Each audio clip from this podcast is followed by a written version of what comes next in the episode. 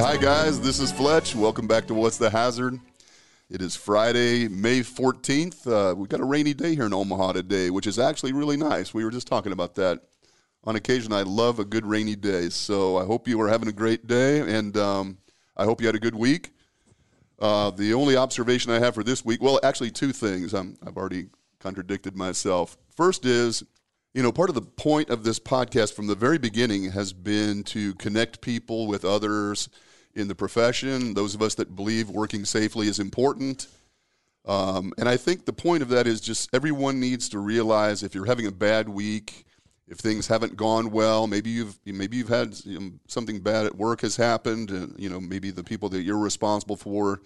Just remember that you're not alone in this. I know that sometimes when things are going badly, you can feel a little isolated, you can feel a little despondent. I was talking to a friend of mine yesterday, in fact, and we realized we were talking just a little bit of personal stuff, and we realized we shared some common issues from our past. And I think there is great comfort in knowing that we are not alone in some of this. So hopefully you had a great week, but if not, just realize that there are many of us who sympathize and understand, and um, you know, reach out to one of your colleagues. I, I post um, email addresses for all of my guests on the website. Uh, if you want to reach out to one of them and commiserate or just get more information or something, feel free to do that. I, I know as a community of people, safety folks are some of the most generous people I've ever met with their time and their information, and stuff like that. So you're not alone in this, um, and uh, just keep listening, and hopefully something will resonate with you. The other thing is really interesting. I just moments ago looked at a LinkedIn post from our good friend Eric Conn, who joined me for an episode a couple weeks ago. Uh, the attorney out of D.C., friend of mine. Um, he is constantly posting updates on the COVID issues. You know, OSHA is still talking about dropping an emergency temporary standard out. Um, and then the CDC just released this information yesterday about fully vaccinated people don't need to wear face coverings anywhere, indoors, outdoors. You know, there are some exceptions to that. And I think the exceptions Eric mentions in this most recent LinkedIn post. Um, specifically, there are some state and local jurisdictions that will still require face coverings or social distancing in workplace settings. So, so Eric's point is don't don't get ahead of yourselves. I think there is reason to be um, uh, excited about this news, but uh, we need to be somewhat reserved and make sure that we don't get ahead of ourselves. All right, so check out Eric's post on LinkedIn. If you're not following him, you should be, or go to the uh, Conn Maciel website and check that out. Really interesting stuff, and it's going to be happening fast. It looks like so. Um, stay on top of that. Um, let's get to my guest. My guest today, Jason McMeen. Um, we have actually known each other for quite a long time, and we just recently reconnected, um, which is awesome about this kind of safety community. It's a small community of people, and we all seem to cross paths all the time. Jason, you are like the sales manager or president, CEO, or something. No, no, no, no, no. of, don't, uh, don't get me in trouble already, Doug. right. Come on. We're trying to get you promoted. Yeah. Um, Impacto um, yeah. It's a company that I've heard of, but I'm not really familiar with. So, I'll, first of all, it's good to see you again, yeah. man. And um, we actually bumped into each other at the gym of all places. Right. And uh, so I have someone that at least can testify that I've actually been to the gym in the last oh, you're there. couple years. Oh yeah. Um, and showing off, you know. Yeah, man. Yeah, two pull-ups last week. That's pretty impressive.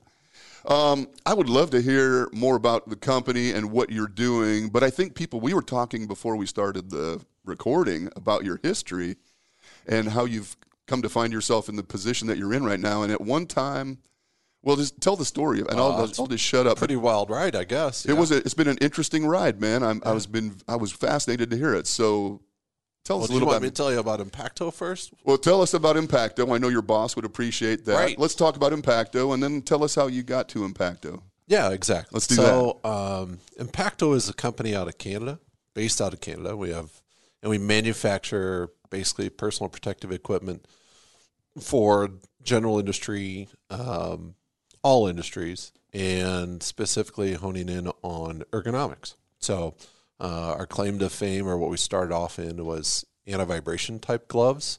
Um, so we've got that and, and um, other ergonomic gloves and, and products that mm-hmm. that would uh, cover just about any part of your body. Uh, to take care of like impact and anti vibration stuff. And then also we have other PPE related products that we also manufacture in Canada and US. Um, some footwear accessories and some other things like we're out of Canada, so why wouldn't we produce ice traction? You know, things like that. Yeah, so, uh, but no, what we're what we want to talk about today is more the safety related stuff. So the the anti vibration ergonomics side that's really interesting to me. It's part of my job that I'm like, oh, this is really cool. I like getting into this. But yeah, so how did I get here? Um, Yeah, start from the beginning. Well, not maybe not day well, one, but yeah, dude, not day one, but I mean, I went to college with this with this vision that I'd do environmental law and uh, got a degree in biology and a degree in political science, dual degrees, and but during that time, I started at the last couple of years. I started working for the Assistant Attorney General's office down in Lincoln, um, in the Environmental Prosecution Department, and uh, um, yeah, I got to see kind of what being that kind of lawyer would be like, and started questioning whether I wanted to do that. It just didn't seem like it fit. Um, I was telling Doug earlier that you know I watch these big oil and gas company attorneys come in, and I'm like, oh, I don't want to be one of those guys. No Yeah, offense, no, but I no, just that doesn't fit me. And then kind of looked at the other side and said, I'm not too sure I, I want to uh, work for the government either. So that took me in another direction, and I uh, worked for the Nebraska Department of Health and NDEQ, kind of in a quasi uh, type of role where I did uh, water uh, water quality testing and uh, septic system type testing, and looked at um, all kinds of oh like personal property related more uh, environmental issues and I did a little bit of work with localities and, and helping kind of train sheriffs and stuff on what to look at for for uh, environmental prosecution and things like that. And then, um, yeah, the the I wanted to work in private industry then, and decided uh, I wanted to do that, and I did. I was an EH&S professional at a company called Brownie Manufacturing, which no longer exists because they sold out to Valmont in Waverly, Nebraska, and did that for a few years, and then the world happened I- again, and somebody bumped into me and said, "Hey, would you like to work for a company called Fuchs Machinery and in Omaha?" And I wanted to get back to Omaha, and it sounded like a real exciting adventure to start a whole safety products division. And uh, the company really wanted to take more of a technical approach to it, um, and not only just selling products, but more from a, a technical aspect. And I'm like, "Yeah, that sounds great. That fits." me." educational. And that, that's where Yeah. we first met. I think you were with Yeah. Fuchs, and you were out. We were doing the conference circuit. Yeah. You and our good friend Jeff Springer, Yep. and um, Good old Jeff. and you were training and educating people on those those uh, like the the products that Fuchs was involved with. right. Uh, that was that was a lot of fun back then, man. I actually Yeah. enjoyed those. I mean, we we got uh, the days at Fuchs were pretty interesting because we were more technical, and it seems to be in my pattern. It's in my nature. So we did a lot of things like we would even did to the high end ergonomics for where we were doing lifting devices and uh, manipulators like semi robotic stuff, even before you know anybody else was really doing it. We were kind of in there doing that, and then I. I also got involved in machine guarding then, and still kind of do that today, and some consultant capacity, and yeah. So it's we've always been kind of technical, and then um, uh, I'll continue. We didn't even talk about Yeah, this man. part, but I mean, what happened to me is that in 2008, 2009, the the world kind of collapsed in the industrial world, and uh, um, Fuchs, who I was working for, basically reduced by half its size, and it was getting really tough. And and I was going to have a decision. I either had to take um, a different role and and all kinds of things on, and oh, by the way, for a lot less money, you know, those those things like paying bills and that came into play, and I decided to go do some things on my own, and then worked um, with a guy named Doug Salmon, who probably people know. Absolutely. And I did uh, about four years of consulting work in the co-op world. So I did OSHA, DOT, um EPA consulting for a lot of people in the, the different co-ops, which I loved. Yeah. absolutely loved. That's a great industry, man. Yeah, and then uh, I kept uh, um, the people at Fuchs um, had been bought out into a bigger company. They kept talking to me, and of course, I kept contact. And then they pulled me back um, by offering me a bigger role as a national uh, manager of their new division. They have a national company at a Blackhawk, and uh, so I said, "Oh, that sounds exciting! A national type of approach." So I'll travel everywhere and talk to people about different things, and that was good.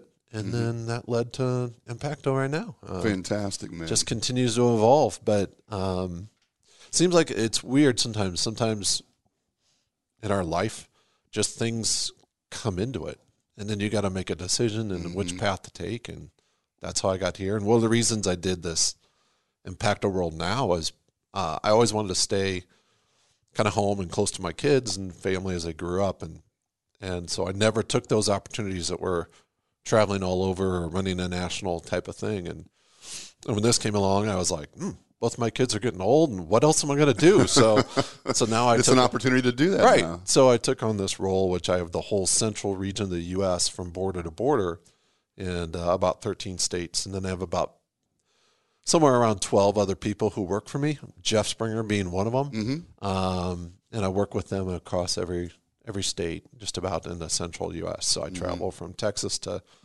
um, Minnesota and, and see a bunch of different customers and Yeah, where all the work's being done, actually, right? yeah, In yeah, the, exactly. the Midwest, so to speak. Oh, and that's that's exactly right. Um, it's it's amazing to see all the different companies and all the different people and So you serve all different industries. Yep.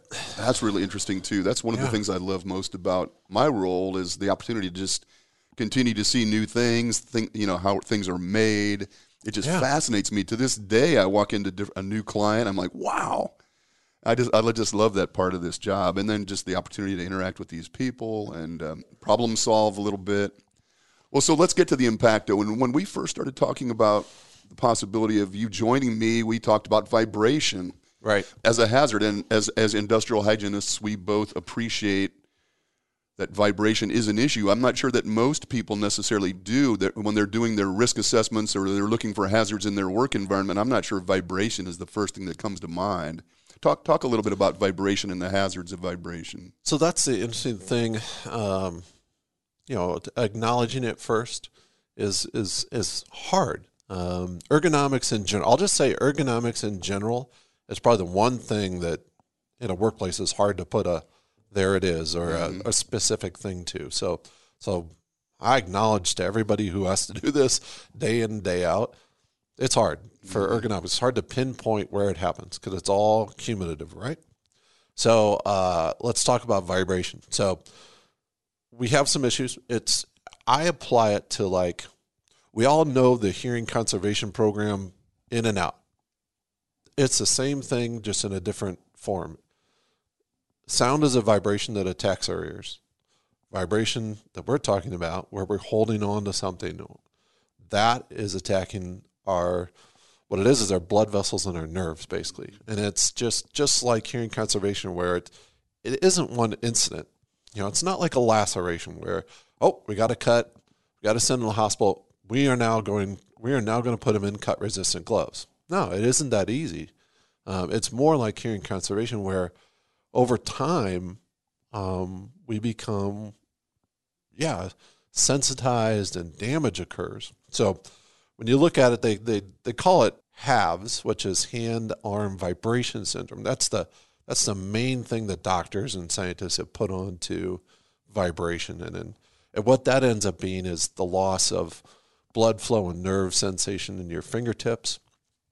Um, and it'll end up people generally call it like white finger or Raynaud syndrome. Those are the common terms, and and that's strictly from vibration.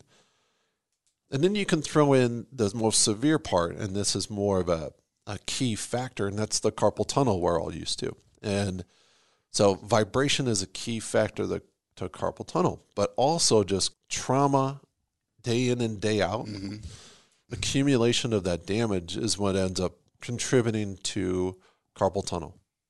So you have this cumulative trauma issue, and then you have that vibration, and they're they're kind of one and the same, but they're different. Like vibration is um, a constant type of of you know impact where it's just consistently like a like a tapping, just tap tap tap tap tap. That's vibration, and there's some damage to that.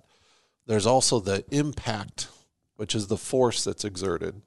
So if you have something stronger and you're impacting your hands, um, that's more cumulative trauma. So they're they kind of work together, but they're they're a little different. But anyway, that's the that's the hazards is out there. That's what we need to address. Yeah. So and the the problem is, I go and talk to these sites, you know, and I'm with the safety person, and I'm talking to the employee, and and sometimes we're not even talking about vibration issues. Sometimes we have some other gloves and some other things, and I'll be like, hey, uh, so this grinding job you're doing here. Um, so what are your issues with that? And they're like, oh, you know, this metal sharp and this and that. And I'm like, well, okay, but at the end of the day, you know, do you have fatigue issues? Oh yeah, uh, my hands hurt. And I'm like, um, what else? You know, and he goes, what do you mean like they're numb? I'm like, I'm like, yeah, leading me to that. Absolutely. That's what we're talking about. And and I think the safety director at the end, and I won't. I mean, when we walked away, they're like, "Did you find out?" And I said, "Well, he has some cut issues, but he has this issue." And they're like, "Oh yeah." We after that, and I fall back up. It's not really addressed, and I, I think the problem is the the the employees today. Generally, there's there's like no way to hide a less laceration. I mean, you're gonna you have it. You got to take them to a to a doctor to get stitched up or whatever that is. But they don't want to complain about the fact that they can't feel their fingertips at the end of the day. Mm-hmm. And the only time they complain about it is when they get too far and they're like, yeah, so I decided I need carpal tunnel surgery. And then it's a $60,000 cost to the employer and somebody's affected for the rest of their life. Mm-hmm. And that's kind of, you know, you talk about Jeff. Jeff and I were talking a little bit about this and just kind of conversing. And he's like, you know, Jason, I have this, I have this tendonitis in my elbow. He goes, I hate it. Every day I hate it. And he goes, I can't get rid of it. I don't, you know, I don't know what's from. And I'm like, well, Jeff, that's, that's like what these people have to go through after they've had all this damage over years is that they get to like 10 or 15 years or sooner can be instant. It just depends on the person and what's going on. But now their lives are impacted. You know, now they can't grip things very well or, or do things very well at home and, and maybe driving's hard because I got to grip the steering wheel or maybe they have Raynaud syndrome, which is um, painful, especially during the winter. It can be really painful. Maybe they can't grip things or touch things anymore.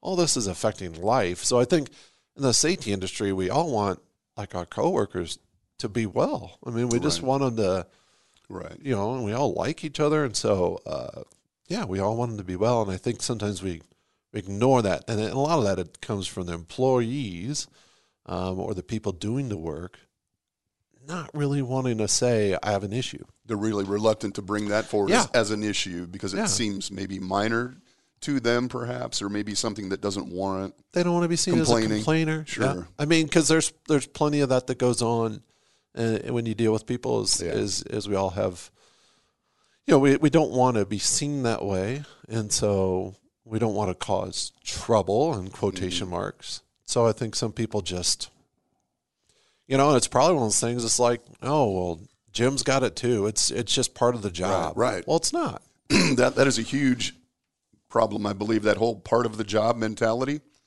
this is what, you know, this is what is entailed in this work. And this is typical as you said, my coworkers struggle with the same thing. So this is it. This is what I'm destined to be plagued with. You know, the first time I really saw this, I was a compliance officer with OSHA back in the 90s, and I was down um, at a a ham processing facility in southeast Nebraska, and I was in the break room, and they had these vats full of hot wax the employees who would be removing bones from the hams eight hours a day. They would stand at a workstation. They would be cutting the bone out of the ham. These guys were referred to as boners. Okay, that was their job title. And, you know, they would come in in the morning with that stiffness, that wrist and hand stiffness, and they would just basically immerse their hands in that warm, hot wax, let it form around their hands and wrist you know, enjoy a little bit of relief because of the warmth of that wax and then peel it off and go to work. And I watched that going, what the hell is that? And, you know, the safety guy at this plant will said, well, that's, you know, they all come in pretty stiff from the day before. that's how they loosen their wrists. I'm just like this. This cannot be. But you know, as you've described, these are kind of insidious things, man. It's not like falling off of a roof and splatting on the ground, or it's not like cutting yourself.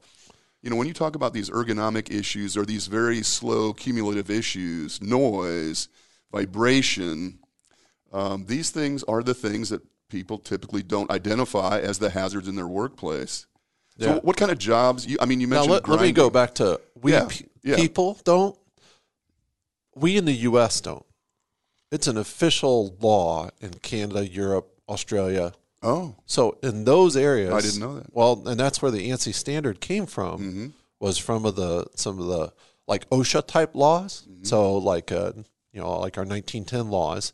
If you go to Canada, uh, Europe, Australia, they they really this is a citable offense. oh, no. interesting. Uh-huh. And but in the U.S., it's interesting because, and I'll I'll get into this. We're kind of getting away from things, but I do sometimes just get a little aggravated by this. But you know, if we look at like eye protection, there's nothing in there's no regulation about eye protection. It refers to an ANSI standard. Mm-hmm.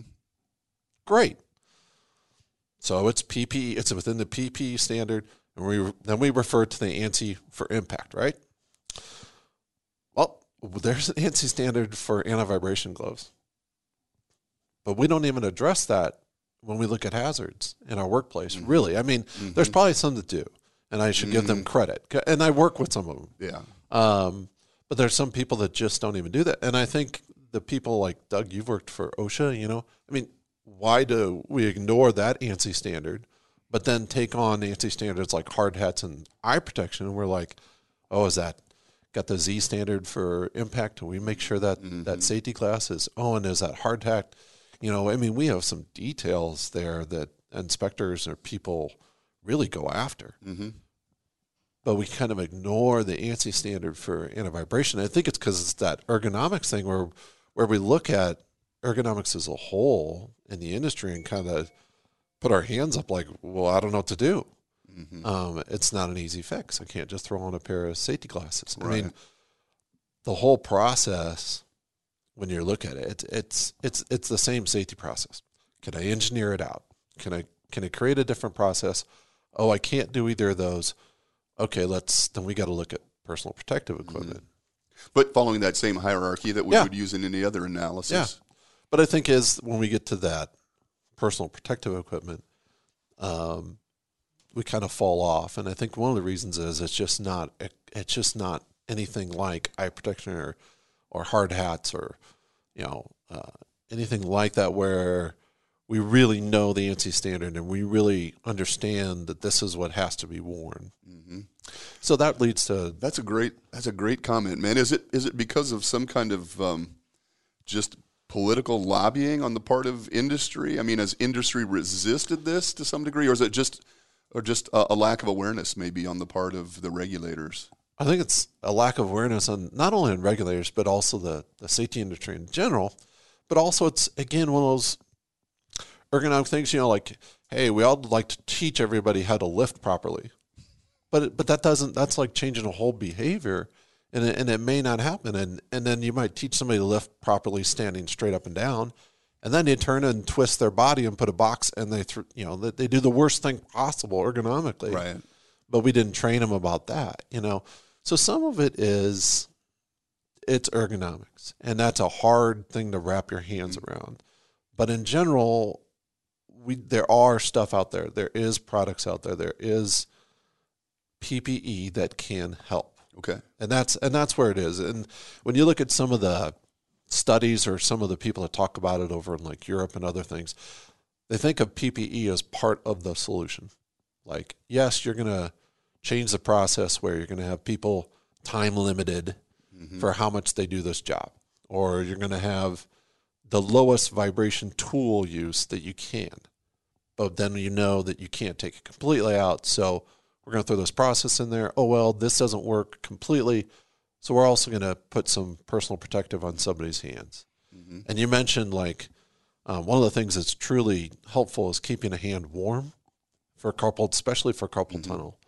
Um, so that, you know there are there are different products out there that can help that. Okay. The only problem is then we get into will people use them, wear them, all that stuff. That's where it gets a little difficult because Yeah. you're you're causing change. You're asking somebody to do something a little bit different, and even though it benefits them, they Mm-hmm. may not they may not want to do it. Yeah, change is difficult for Yeah. everyone that I. So when you do these analyses, when you when you are in a facility working with a client, are you offering them suggestions about engineering, administrative controls as well as the PPE? You're giving them the whole package. as part of my job, yeah, I'll tell Mm-hmm. them, you know, this is, I mean, as part as what I see is what I do personally. Mm-hmm. You know, I, I'm, when I go talk to people, I don't, I feel like I've just, and I don't want to put light on this, but I don't want to just be the sales guy. Mhm, I don't want to just throw course, out my man. stuff and say, use this Right. Because that's not who I am. And I don't think, I think a lot of the professionals out there in, in my field aren't like that. They, they would really say it. If they came in there and they saw somebody was, you know, using uh, a certain saw or something wrong, you know, we would point that out like, well, you know, that's, this glove would help, but really you need to look at this process because I think you've got, I think you're using the wrong thing here, or, um, you know, I think you could change, or have you thought about switching people out so they're not grinding all day long, Eight or hours a day. Or yeah, whatever. and they're not doing that. So yeah, we I, I do that just because I, I feel like that way I'm invited back Mhm. if I'm helpful, Yeah. and uh, and I know that sometimes I know that our our products aren't going to be applicable. They just they just may not fit. Mm-hmm. Um, That's so good to hear you say that, man. And I knew that going in. That I didn't surprise me a bit. But as a problem solver who's brought in to help them solve these problems, your solutions may very well be part of that recommendation, but they may not be. And I think I don't know that that's always true. I think some people want to sell first, and they pr- maybe solve problems as you know just a after effect, perhaps, or you know, and and most everyone is turned off by that. So much like you, Well, and, some of that, I mean, some of that, Doug, could be my background because Mm-hmm. Some people are just, hey, go go. You hear some products, go talk to people about it. I'm a little bit different, as you can tell with Mm-hmm. my background. It's like, well, I've been there, I've done that, I've done consulting.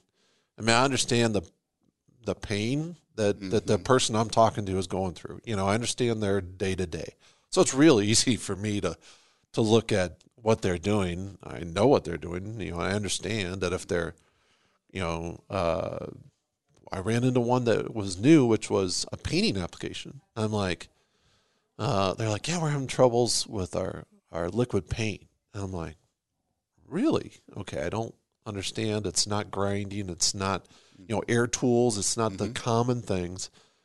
Then I looked at the metal, solid metal nozzle they're using, forced through uh, a pneumatic type of system, and I'm like, oh, I bet the vibration's really bad all day, and they're and they're forced to have it all day long. Mm-hmm. And so, um, are they like using like pulling some kind of a trigger or Yep. something? And so they have all those metal triggers and, and they're spraying all day long. And so that was a really unique thing. But one thing that, that Interesting. so I when I looked at that, I said, well, I don't know if we have a glove for that, but have you thought about we have another we so we use a polymer. Uh, this will get into a little bit of the technical stuff. So there's some some variety of ways that you can knock down vibration. There's some polymers out there that are used, and uh, one of ours is a viscoelastic polymer. So basically, like a semi-liquid, semi-solid that that absorbs things and then it's come back into shape. Um, well, we make that in strips that you can go ahead and put onto the tool. So let's say let's say you don't have you know, you know like uh, for painting, there's no reason to put a glove on them necessarily because they are they're going to be switching out their nitro gloves or whatever they're switching out all the time. So we just said, well, why don't we just well, we this is a bad this is a bad tool design is what kind of what I said. Right, Let's yeah. just put some some grip on this and some some um, material in this that'll knock down the vibration in, in the spot that's needed. So, and so far it's worked. I love Um, that idea. So sometimes, yeah, we get in a situation where it's not So- the, it's not the hand we're trying to prevent or protect necessarily, but we can also uh, do Address some it right at the tool- source. Yep. maybe. So in John Deere, we did it too. I, I work a lot with the John, guys at got John Deere, and we did some tool stuff where it's like yeah, you're switching out. You're doing seven different jobs. Um, if I throw a anti-vibration glove on you, it's going to make it weird to do some of those other tasks. hmm And I'm like, well, what if we put a tool wrap on this tool? And they're like, oh, okay. That's really interesting. And then we did it, and uh, yeah, that's what they that's how they've been doing it ever since. So so yeah, I look at the whole situation, mm-hmm. and I'll talk them through everything, and and really talk about, well, how do we keep these? How do we keep this, you know, minimal injury now from getting to the surgery mm-hmm. point, mm-hmm. you know, and then of course how I, I've got to value myself, so then I'm like, I want to keep you at, some, you know, spending hundreds of dollars on this to try to prevent it from getting to the sixty-five thousand dollar surgery point of view. Right. Um, unfortunately, in business, we look at it that way, but then you know, you and I also look at it as well. This person, we want to make sure that they go home, hmm and then ten years from now, that they're relatively hmm protected, so that their life. Not too worse for the wearer. Yeah, yeah. But I mean, that's a. But I mean, in order to sometimes these concepts have to be sold with a dollar amount. I mean, there has Yep. to be a cost benefit discussion, particularly when you're talking to the CFOs, managers, whomever. They have to, you know, they have to, you know, they're they're going to attribute a dollar amount to it, and so this this kind of uh, this preventive approach, this uh, you know early intervention strategy, where you know we have an issue, maybe we maybe we're starting to have some tingling or numbness or something, but we can intervene with some of these products to keep it from exacerbating and uh, save a lot of money down the home stretch. Not to mention, you know, like you said, the quality of life for the individuals. What kind of what kind of I mean, is every mechanical task must have vibration? Yeah, so you have a lot of things that are worse and not so bad. what's- you know, but like I see the jackhammer guys. yeah, you think about that, but also think about the jackhammer guys. They may only be doing that for a limited amount of time. Okay, I, I don't. Th- so that duration has a lot to do with it, obviously. yeah, so duration has a lot to do with it. Now that is an extreme vibration hmm and obviously a, a hazard. So you'd think of it like for that task that day, they should be wearing um, some type of protection, and um, that's an easy one. You know, that's an easy. That's like, well, of course. Um, now, does it? Is it happening everywhere where they're using protection? Probably not. Honestly, you know, it's it's one of those things where if it's not addressed, um, then it's it's it just goes on without thinking of it. Just grab that, do this.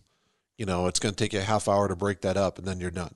right. Well, so having a anti vibration glove handy for somebody to throw it on and, and use is probably a good thing, but Mhm. in reality, it doesn't always happen. But but the the tasks that are cumulative are the people that are using air driven tools and you know grinding, sanding, all that kind of stuff is notorious for for causing vibration issues. Um, and then you look at things like uh, oh, uh, a good example is the foundry work. They use the thing called a needle, a needle scaler, and they knock so they knock off the pieces of metal. Well, it's this basic pneumatic hammer they're holding on to, mm-hmm. and so that kind of air driven force creates so much vibration. And they do that all Yep. throughout the day. That's Yep. not. That's interesting. Do- Right. Uh, so, can you feel the difference? Oh, absolutely. I mean, as a user, Yep. if I was using the product, I would feel a difference in. You will feel it instantly. No shit. And some of our some of our products are are different than others. Um, we have a an air bladder system. And it's going to sound weird, but it's our bubble glove, and think of it as like an industrial bubble wrap, really. hmm And uh, it works the best because air is the best attenuator of vibration, whether it's sound or like if we had something in here and we had air curtain between you and I, uh, where I got headsets on, you can't hear it. But anyway, you couldn't hear me. But it You- wouldn't you- pass through that. It No. would. It would dampen. no, that. and you know we have in our walls we use air as insulation Mm-hmm. and all that because it's a really good uh, attenuator of vibration. So anyway, um, we have those types of products now. The the bubble glove is about somewhere around sixty percent knockdown Mm-hmm. value, and then our our visco elastic polymer, which the, uh, the brand names like the Ford GM brand names are Viscolas and Sorbothane. Mm-hmm. Those are kind of known in somewhat. Um, but those are a, a polymer and they knock on about 20% or so. And uh, both have, have good effects. Um, definitely when you're wearing the our bubble glove and you grab a tool, it's like, oh, that's way different than it was before. Interesting. Um, I'd love to try that sometime, Yeah. man. That, Yeah, that do. sounds really interesting to me. I'll, I'll, uh, you should try it. And, and then uh, we've had success, obviously, out in the, I mean, I've had people come up to me and say, you know, I had carpal tunnel. It was horrible. Then I threw on your gloves and I wear them ever since. And I, you know, I don't notice the pain anymore. And it's just, so it- unfortunately, just like in the safety industry, huh, it rules, regulations, whatever we do is driven by injuries. Of- of So course. often we're coming in, hey, we've had a rash of carpal tunnels. Can you come help us? It's like, yeah, I wish I would have been here two years ago, right? very reactive. That's Right. And that's- unfortunately the nature of it sometimes. yeah. So I get the people who come up and say to me, like, oh, after I did this and now I use your products and this is great. And, you know, I wish I would have used it before. Well, so how do we get them to do it before? I mean, obviously that's what you do every day. You're trying to inform and educate and you know introduce people to these technologies. How do I, I have to be honest, man. I, I I'm aware of vibration as a hazard, but when I do my walkthroughs, you know, my, every my walkthroughs tend to be very OSHA like, and um, vibration, unless it's incredibly obvious, rarely comes into it. But that's going to change because I work with a lot of clients that are working with mechanical equipment, m- with tools, with pneumatics, yeah. and uh, I'm going to look at it differently, man. That's really interesting to me. Yeah. So, Doug, in my past too, when I was a safety director and even in some of my past, I saw it, but I didn't really recognize it, you know? And some of the issues are, again, if we go back to ergonomics. I mean, as you talk about safety professionals, we're like, well, you know, carpal tunnel, it's, it's somewhat, do you smoke? Is it hereditary? You know, um, what are you doing outside of work? Uh, how much time do you spend on your phone doing certain things and dexterity, basically cumulative trauma events outside of work. And so we kind of point to that and say, well, I don't know what to do because all this stuff happens outside of work. You know, I mean, there's some of that in the ergonomic world. Like, uh, for example, when I was a safety director, it was funny. I had a guy come in and say, "Ah, I hurt my shoulder doing work, and it's Monday morning." I'm like, "Okay," you know, and then I'm talking and and uh, I'm talking around to some of the guys. I'm like, "Yeah, Jim hurt his shoulder. I don't know how." You go, they're like, "Hey," they pulled me aside. "Hey, hey, um, so." Jim was riding broncs over the weekend at the rodeo. And I'm like, oh, okay. So I think that's sometimes how we approach ergonomics is Yeah. that, well, maybe it's something that happened It's outside of here. work. Yeah, it's not here. And I think that the point of the, that I want to drive home to the people I talk to is, okay, so I'm not, so let's say that this workplace isn't the total, the total cause. And let's say I'm not the total solution but it's a piece and a part of it. And if we can try to extend that or enhance that life, um, not only in like real life, but think about it in the world of production. We know that vibration um, and ergonomic injuries cause people to be less productive by the end of the day because they have that numbness. They have that. They're shaking their hands a lot, or they're or they're trying to warm up their hands because they've lost circulation. Um, and so they've lost that productive uh, use of their tool. And we don't treat it like a tool. Heck, if it were a machine, we'd be PMing it to death, you know, trying to keep it up to date and running 100%. We don't treat people like that. We don't we don't That's say we don't man. we don't PM people. Mm-hmm. But if we did, we'd look at this. We'd look at this a little bit differently. Mm-hmm. Like, okay, how do we keep this person performing long term the best possible way? hmm That's a great point. and and so then we we probably would put um, an anti-impact or or or, or anti-vibration glove in certain circumstances, depending upon what they're doing, on that person. If we treated them like that, if we said, if we looked at them an AR day and we said, okay, the first four hours they did work this good and you know this fast and this much, and then the last two hours they were, you know, whoa, what happened? hmm We would we would analyze and really narrow it down. I think we're going to see that with the onset of some of these wearable technologies that are Yeah. measuring some of those things, and we will actually have objective data to show that you know, you were very productive for the first two hours, and I can see this dramatic decrease in productivity based on those fatigues and stressors and things.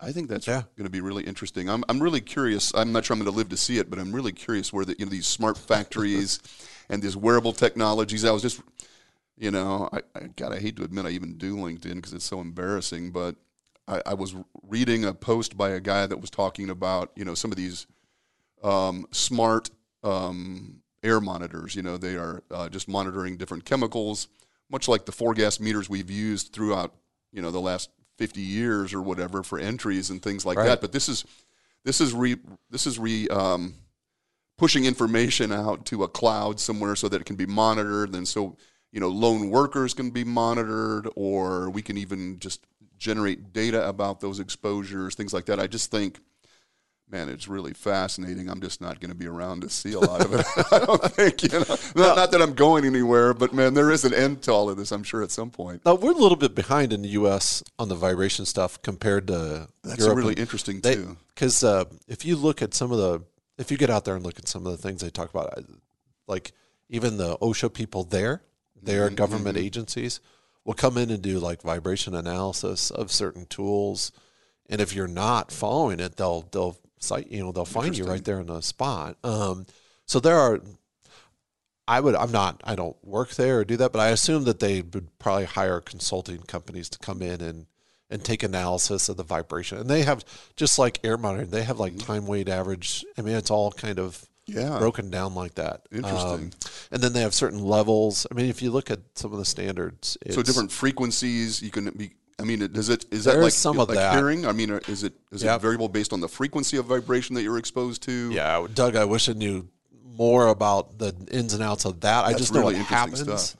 And I know that low frequency ends up being more damaging than high frequency. Mm-hmm. I've heard that. in, in Well, isn't that kind of like the truck driver syndrome? You know, back before there were these air ride cabs and stuff, truck drivers were basically just disintegrating themselves Yeah. because of that low There's frequency that, vibration. there's that study out there about whole body vibration that that is kind of a it's it's getting studied a lot Mm-hmm. because of of that kind of situation. Uh, the over the road guys, the guys on forklifts, guys on Mm-hmm. you know um, guys sitting all day long on a piece of equipment that is vibrating Mm-hmm. Right. a lot. Your body is reacting to it, whether you feel it or not. Your body is taking some of that, Absolutely. uh, absorbing it. so and all the that. road guys, the Yeah. paving guys, the guys running those um, yeah.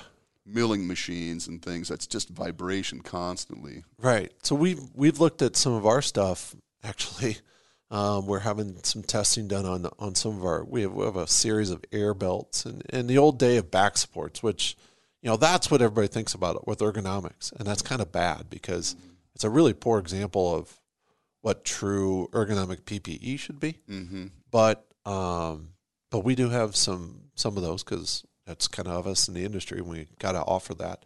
But we have one system we're actually looking at that uses a, a system of air bladders similar to our, our our gloves, and we're finding that it's taking out some of the vibration that goes through at least the lower back and up through the back, and of course we offer some different seats with different polymers and mm-hmm. things you can add to.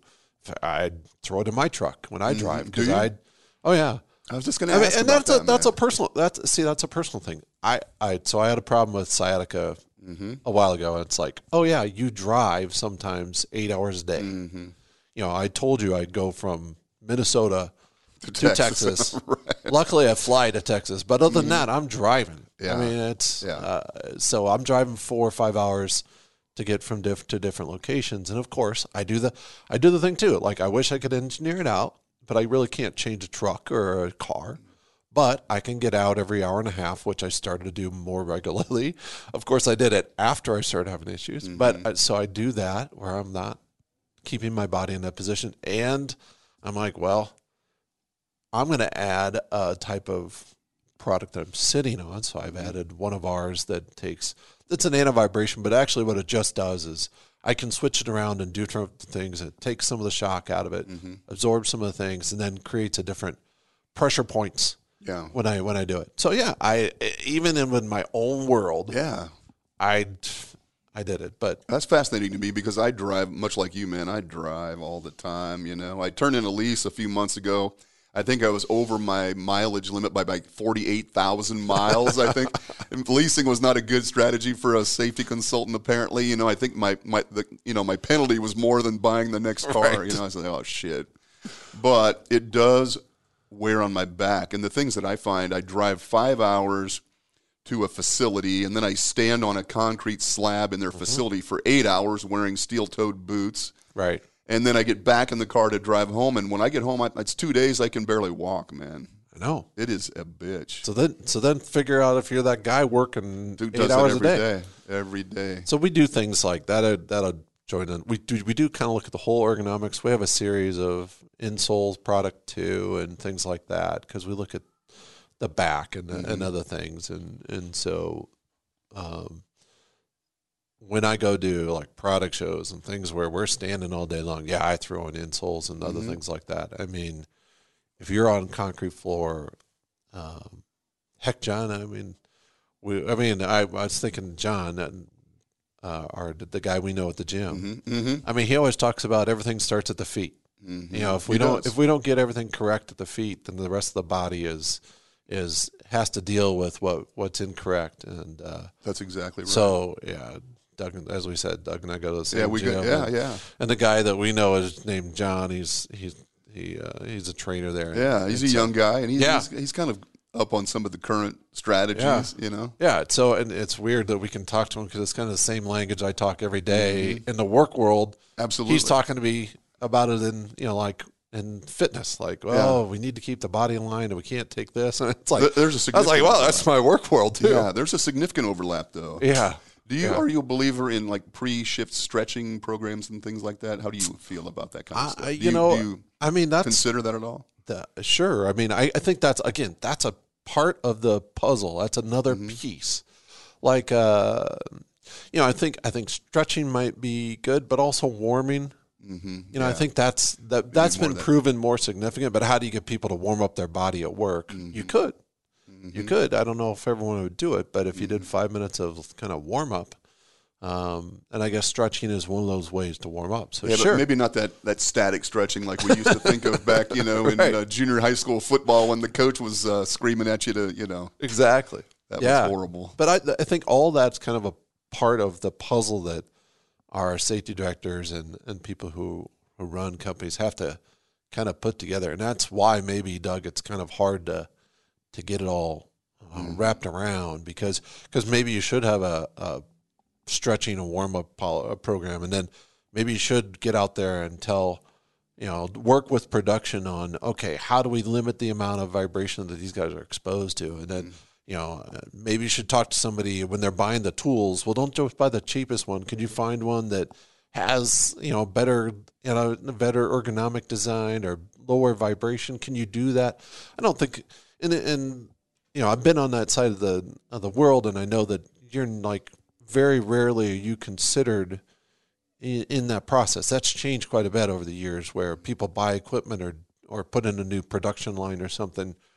Safety kind of comes like after, like, Mhm, Yeah. um, after retrofit safety yeah, after they've thrown the line together. Exactly, but but I Mm-hmm. think I think safety has tried to push themselves into more of Mm-hmm. that process now, especially the people who are really who are really uh, taking that uh, step proactively. And that's Yeah. great, Yeah. and, and that's kind of where the ergonomics thing will fit well in those companies. So the companies I work with who have real advanced programs like that, uh, the automotive world, the Oh, the yeah. bigger companies where they're if they have an ergonomic injury, they're like, okay, shut down the line. We got to figure this out. I mean, like they're Mm-hmm. willing to stop production and stop making money to figure out, well, how do we prevent this? So this tends to be higher level stuff. Yeah. I mean, again, it's nuanced. It's not as vis. I mean, there's no bloodletting necessarily, so Right. it's not quite like some of the other things that we deal with. So it tends to be you see it more in companies that are a little bit more advanced in their programs like that, or I see them using them more. Okay. The, the injuries are all over. yeah, the injuries are everywhere, regardless of you know if you're a three person company or a thirty thousand person Right.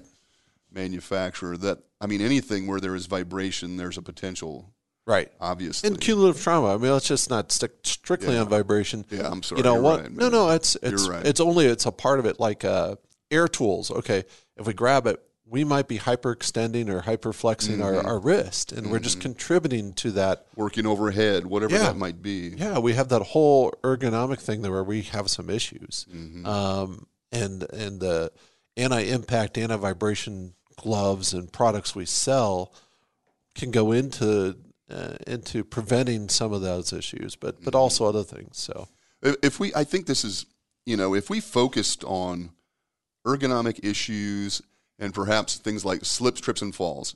I mean, if we put energy into ergonomics and slip, trips, and falls, we could probably eliminate the vast majority of injuries that our employees sustain. I mean, Right. we fixate on things like fall protection and machine guarding and lockout tagout and and those are important. I'm not minimizing those are I mean those are catastrophic when something goes bad. But the vast majority of stuff that hits our 300 logs, our OSHA injury logs, tend to be those overexertion, yeah, um, the the, the uh, repetitive stress type injuries, and those slip, trip, and fall things. That you know, I mean, I'm not sure we've got it backwards necessarily because those other things are very important, and the regulators fixate on those things. yeah, But man, the things that are truly hurting our employees are not necessarily always on that log, you know, or. I don't know what I'm trying to say, but I Well, think I think some- we've just kind of overlooked a lot of those things. That Sometimes we call those accidents. no, that's serious. We look at them when we say, "Oh, those are accidents," oh, I see what you're saying. Yeah, absolutely. and, yeah, and they may not be. death on me. Yeah, yeah, they may not be accidents, but but they look like it. You know, Right. it's like oh, some slip, trips, and falls are a great example. You know, Yeah. Mm-hmm. oh, that was an accident. Well, You know, could it have been prevented? Sure, maybe it could have. I mean, um, it just looks like an accident, and Mm-hmm. and that's kind of um, hopefully something that's getting pushed out of our system of thinking of oh, there's pure, there's just accidents. You know, Mm, yeah, and addressing each type of injury in the in the way of oh could we have prevented that or could we have added to um, the protection so yeah interesting, man. Well, I, I'm sold. I'm an advocate, and I'm going to be out there Oh, tomorrow are. doing uh, visits, looking for these er- ergonomic kind of stressors that I, I have to admit I oftentimes overlook.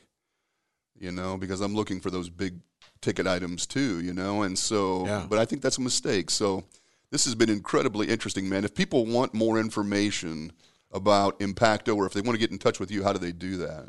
yeah i mean the easiest way is email and that's jason at impacto.ca Okay, Uh, Canada. ca not yeah canada not Not- not dot com so it's ca for canada yeah Okay. um yeah And, and just the send me a- website, how do I go check out more information? yeah it's Is the it same same thing like www.impacto.ca pretty Okay. simple awesome, man. Um, it's really great. Uh, I work for a really great company that's still making stuff in the U.S. and Canada and Good for you. locally owned, and so it's like uh, That's it's, cool. It's nice people to work for. Yeah. Interesting. Oh, it's been fascinating, man. Thank you for coming and joining me.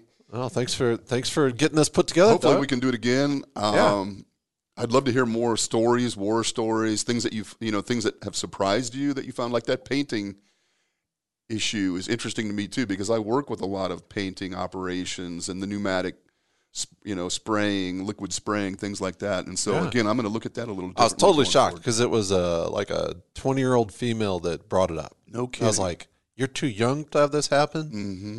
and you're talking about carpal tunnel. So I mean, it was it was totally shocking, but she wasn't the only one. I then it get deeper. So uh, one of the things is talk to your talk to your people doing the job Yeah. and ask them those questions. Yeah, and and don't ignore those things that we oftentimes tend not to bring forward or overlook. You Yep. know those those kind of issues because going home at the end of the day or coming in in the morning and jamming your hands into a vat full of hot wax is probably not ideal.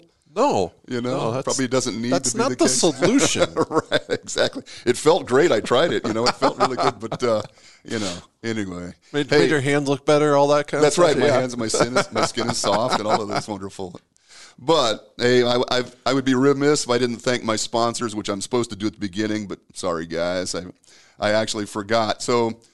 Uh, we wouldn't be listening to this episode or any episodes of What's the Hazard for that matter if it weren't for my sponsors. So let me let me thank John Fallowich with Fallowich Construction Services, Cheyenne Wolford at CCS Group, Custom Concrete Specialists, and my buddy Jim Cover down at the Nebraska Department of Labor on site consultation group. Uh, check them out. If you're not using any or all of those folks, you're missing out. So thanks for listening. We appreciate it. Jason, thank you very much. Uh, thanks, Doug. It was Been it was fun. Awesome. Cam, thanks, man. Appreciate it. And everybody take care. Have a great weekend, and we'll talk to you next week. Later.